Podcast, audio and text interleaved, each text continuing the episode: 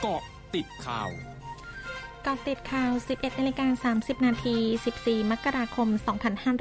2565พลเอกประยุทธ์จันโอชา นายกรัฐมนตรี และรัฐมนตรีว่าการกระทรวงกลาโหม ออกคำสั่งสำนักนายกรัฐมนตรีที่8ทับ2565 ลงวันที่ 14 มกราคม 2565 เรื่องแต่งตั้งคณะกรรมการแก้ไขปัญหาผู้ที่ได้รับความเดือดร้อนจากการเสนอขาย หรือขายสลากกินแบ่งรัฐบาลในราคาเกินกว่าที่กำหนดในสลากกินแบ่งรัฐบาล โดยมีนายอนุชานาคาสายรัฐมนตรีประจำสำนักนายกรัฐมนตรีเป็นประธานกรรมการ ซึ่งคณะกรรมการชุดดังกล่าวจะมีหน้าที่ตรวจสอบข้อเท็จจริง เกี่ยวกับปัญหาการเสนอขาย หรือขายสลากกินแบ่งรัฐบาลในราคาเกินกว่าที่กำหนดรวมถึงเสนอแนะแนวทางและมาตรการในการแก้ไขปัญหาความเดือดร้อน และรายงานการดำเนินการปัญหาต่อนายกรัฐมนตรีและคณะรัฐมนตรี เพื่อหาแนวทางในการแก้ไขต่อไป นายพิจารณ์ชาวพัฒนพงศ์สสบัญชีรายชื่อ และรองหัวหน้าพักเก้าไกลกล่าวถึงกรณีที่ประชุมคณะรัฐมนตรี ผ่านความเห็นชอบโครงการจัดหาเครื่องบินขับไล่ทดแทน F16 งบประมาณ 13,800 ล้านบาทจำนวน 4 ลำว่าอยู่บนหลักที่ไม่สมเหตุสมผลกับสถานการณ์ที่ประเทศกำลังเผชิญ เพราะมองว่าการผ่านงบประมาณโครงการในลักษณะนี้ ได้คำนึงถึงผลประโยชน์ของประชาชนหรือไม่ โดยเฉพาะขณะนี้ที่รัฐบาลกำลังประสบปัญหากับการจัดเก็บรายได้ดังนั้นการจัดสรรงบประมาณจะต้องจัดลำดับความสำคัญให้ดี คิดอยู่บนพื้นฐานที่ประชาชนได้ประโยชน์มากที่สุด นายสมศักดิ์จังตระกูลผู้ว่าราชการจังหวัดขอนแก่นเผย ที่ประชุมคณะกรรมการควบคุมโรคติดต่อจังหวัดขอนแก่น มีมติร่วมกันขยายเวลาปิดการเรียนการสอนต่อไปจนถึงวันที่ 31 มกราคมนี้ โดยให้จัดการเรียนการสอนแบบออนไลน์ ตามระเบียบที่กระทรวงศึกษาธิการกำหนด เพื่อให้มาตรการควบคุมและป้องกันการแพร่ระบาดของโรคโควิด -19 ดำเนินการไปอย่างต่อเนื่องและเข้มงวด ขณะที่การจัดการเรียนการสอนแบบออนไลน์ การสอบปลายภาคประจำปีการศึกษา 2564 และกระบวนการเตรียมการสมัครเข้ารับการศึกษาภาคเรียนที่ 1 ประจำปีการศึกษา 2565สถานศึกษาทุกแห่งยังคงดำเนินการได้อย่างต่อเนื่อง แต่ต้องยึดตามระเบียบที่กระทรวงศึกษาธิการกำหนดอย่างเคร่งครัด นายแพทย์โอภาสการกวินพงศ์อธิบดีกรมควบคุมโรคเผย กรณีที่องค์การอนามัยโลกหรือ WHO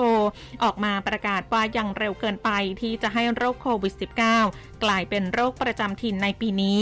ว่ากระทรวงสาธารณสุขไม่ได้บอกว่าโรคโควิด -19 จะเป็นโรคประจำถิ่นในทันทีทันใด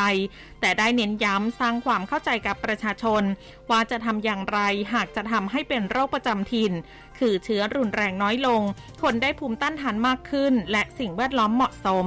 ซึ่งคาดว่าหากร่วมมือกันน่าจะกลายเป็นโรคประจำถิ่นภายในปีนี้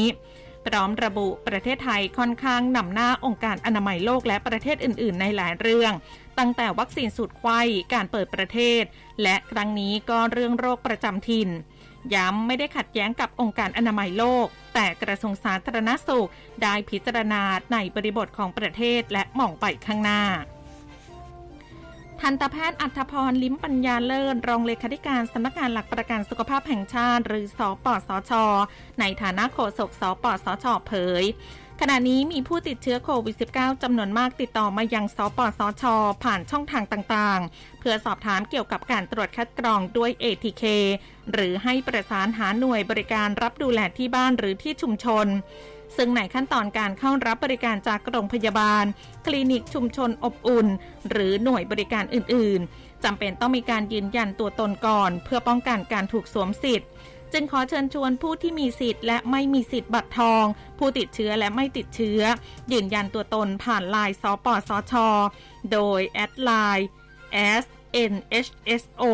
เพื่อลงทะเบียนยืนยันตัวตนไว้ก่อน โดยเฉพาะผู้ที่ไม่ได้ติดเชื้อในขณะนี้ ควรอย่างยิ่งที่จะเข้ามาลงทะเบียนยืนยันตัวตนไว้ เพราะไม่มีใครทราบว่าในอนาคตจะติดเชื้อหรือไม่ ช่วงนักคืบหน้าข่าวอาเซียนค่ะ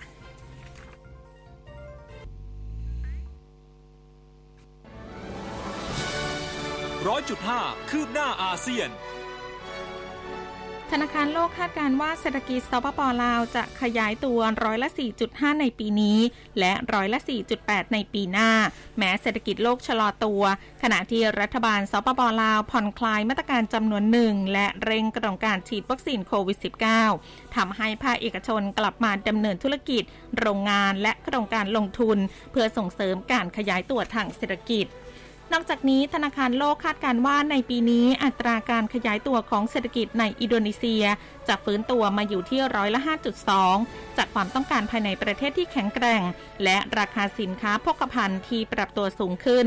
พร้อมทั้งคาดการว่าเศรษฐกิจอินโดนีเซียจะขยายตัวร้อยละ 5.1 ในปีหน้า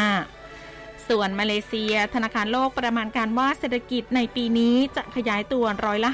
5.8 จากการฟื้นตัวของความต้องการภายในประเทศ ท่ามกลางอัตราการฉีดวัคซีนโควิด -19 ในประเทศที่อยู่ในระดับสูง แต่การขยายตัวทางเศรษฐกิจของมาเลเซียในปีหน้า จะลดลงมาอยู่ที่ร้อยละ 4.5 จากการชะลอตัวของภาคส่งออก และการดำเนินนโยบายการเงินและการคลังที่เข้มงวด ทั้งหมดคือกติดข่าวในช่วงนี้ สุพิชยาถาพันรายงานค่ะ